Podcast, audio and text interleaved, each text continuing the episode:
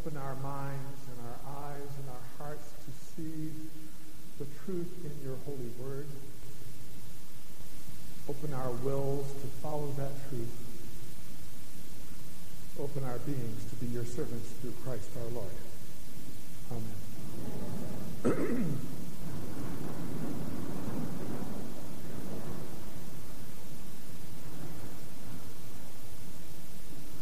The Old Testament lesson is very Episcopalian. There's a vineyard. We drink wine.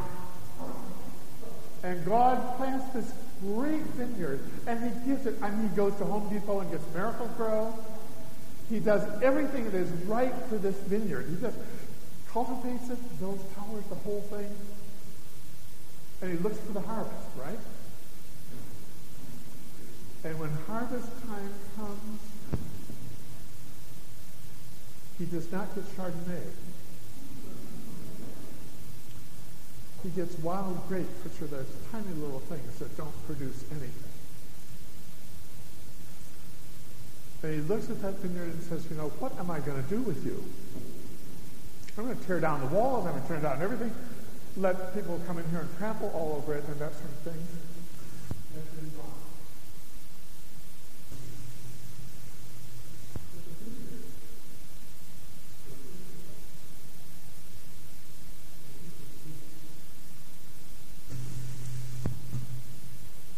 They had been given everything.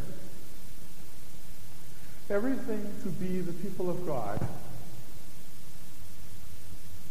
And they did not produce. And as Isaiah says, I don't know what I'm doing. And he doesn't know what I'm doing. Well, I'll dance around until we maybe get rid of that. He says, I look for justice. And what did I get? Blood. Blood being shed. Righteousness. And I heard cries. Okay, people say, well, first, who? Come on. Who? People. with people?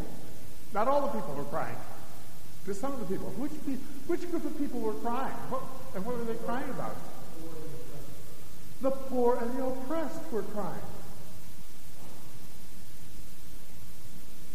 There were people who weren't crying, remember?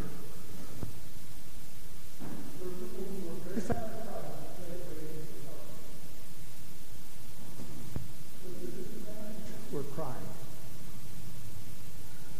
When the innocent blood was being shed. Saying, that is not what I planted. I'm looking for wholesome, good grapes. Getting sour grapes. And I'll let this vineyard go. God is calling upon the people that he gave everything to life. There was enough for everyone to make this great nation. And it wasn't happening. And God is going to abandon his vineyard. Hold that thought, okay? Remember that.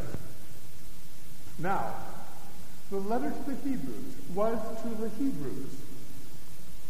It expected a good knowledge of the Old Testament, okay? Of the Hebrew Bible. Who led the people of Israel out of Egypt across the Red Sea?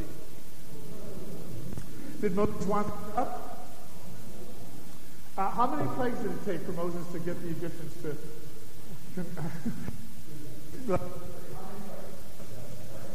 I thought it was nine. Is it seven? Seven. How many years did they wander through the wilderness before they got to the promised land? Forty years.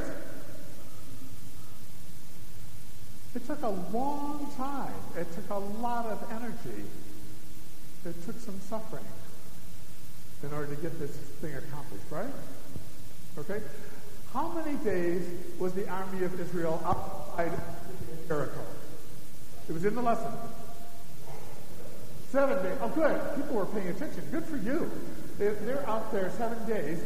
And how many times did they have to march around the city and blow their horns before the walls came tumbling down? Seven times.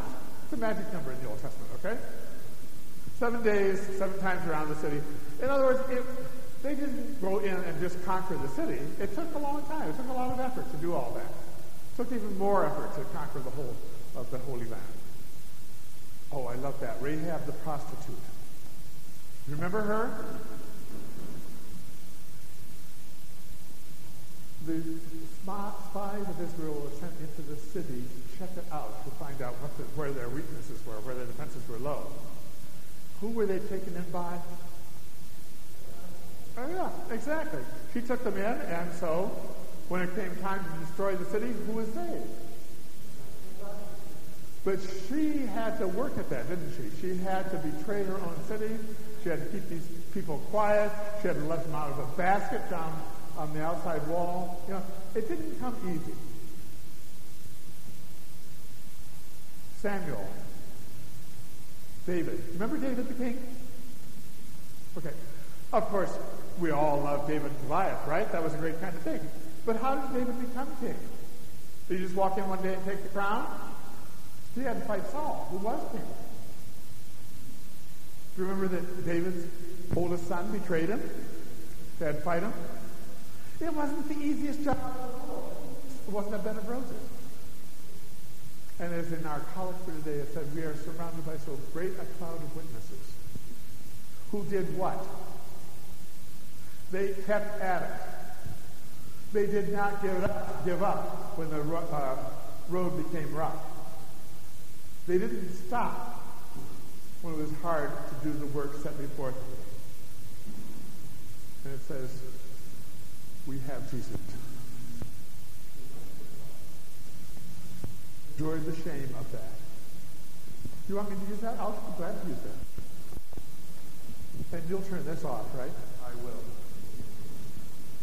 Of course, I will. Put up.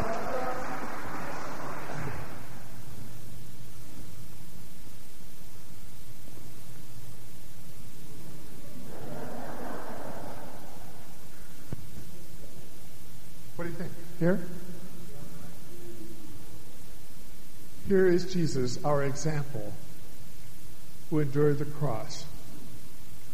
And what does it say? Looking to Jesus, who endured the cross and degrading shame, let us, with perseverance, run the race that is set before us. You got the Old Testament lesson, right? The vineyard lesson? Justice, righteousness, run the race that is set before us. Now we get to the gospel. Didn't you just love the gospel? Doesn't that sound wonderful?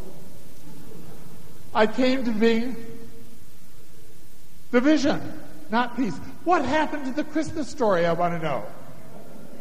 Counselor, wonderful, mighty God, everlasting Father, the Prince of. What happened to that story? I didn't come to bring peace, I came to bring division. Well, friends, division is always present amongst us. The nation of Israel was divided between the haves and the. In our society today, the rich are getting, the poor are getting.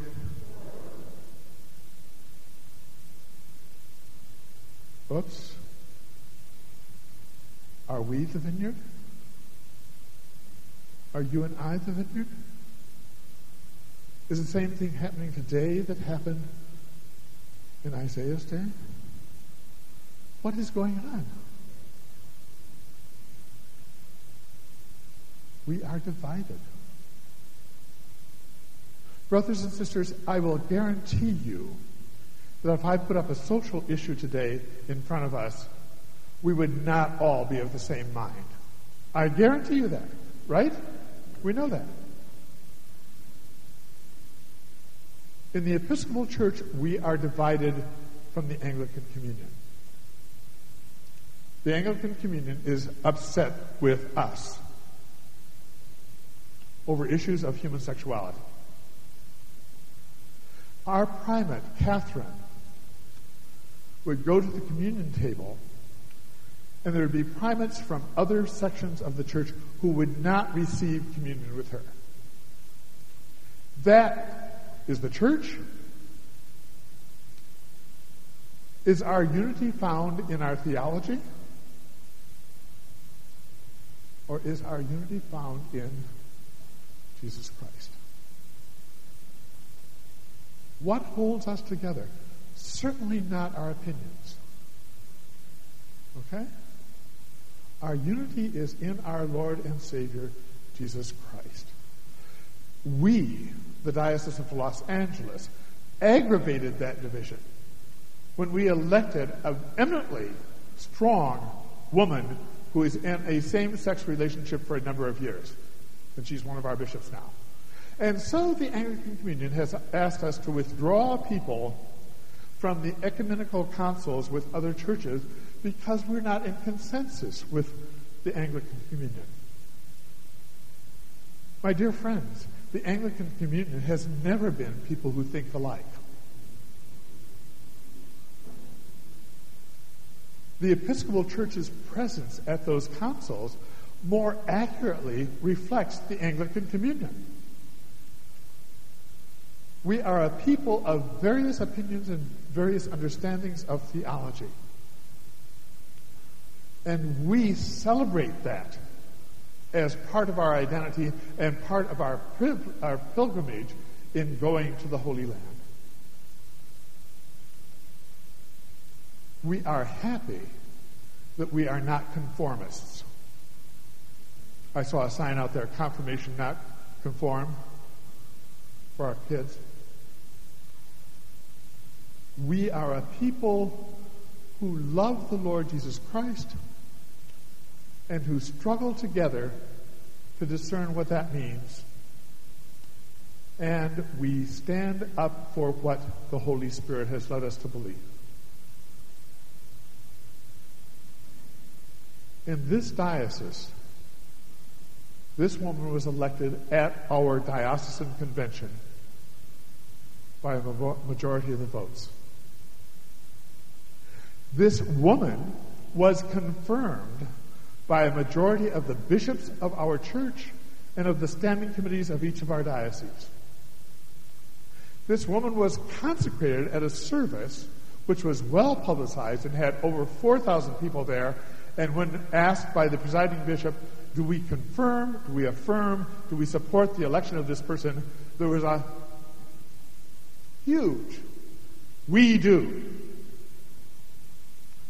This is nothing done in a rump session or a secret session.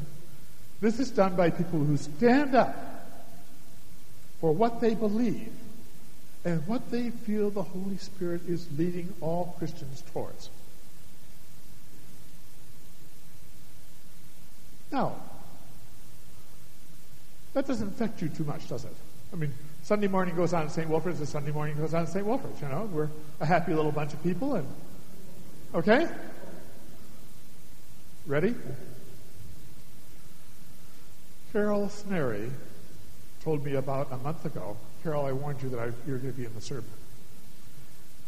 Carol told me about a month ago that she had a client at the Beach Cities operation down there who came in, and she had been arrested by the Huntington Beach police because she slept in her car that night.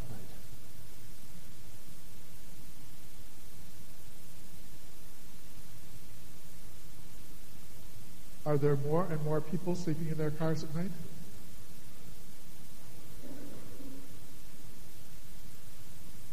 Now, I ask each of you personally would you have somebody outside your front door on the street sleeping in their car at night. The car probably isn't as good as yours. Would you allow that?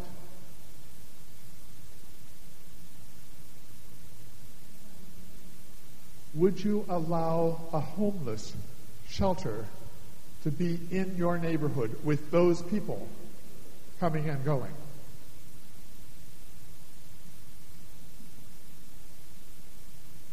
Is that woman who slept in her car my neighbor? Is she your neighbor?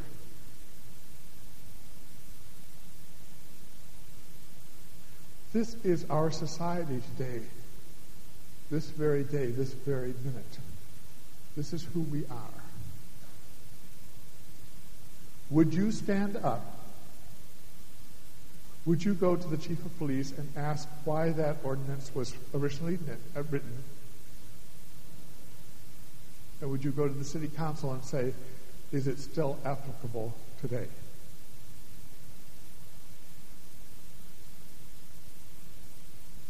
The question for you and me in the Holy Bible today is about where we stand. At the end of the gospel lesson, it says, you know, you can see the wind blow, you can see the clouds come, you know it's going to rain, you know it's going to be a storm, you know it's going to be a wind. Can you interpret the signs for today? Bill Yarkin in his class taught us that forever it has been and is today the last days. These are the last days for everyone. How do we interpret the signs of our day when we arrest somebody who is sleeping in their car at night because they have no home in which to sleep? This is our society. Who are you and I called to be? We're called to be the conscience and the witness of Jesus Christ. We are called to ring in justice and righteousness in our society. We are called to persevere in that task, even when we stand alone.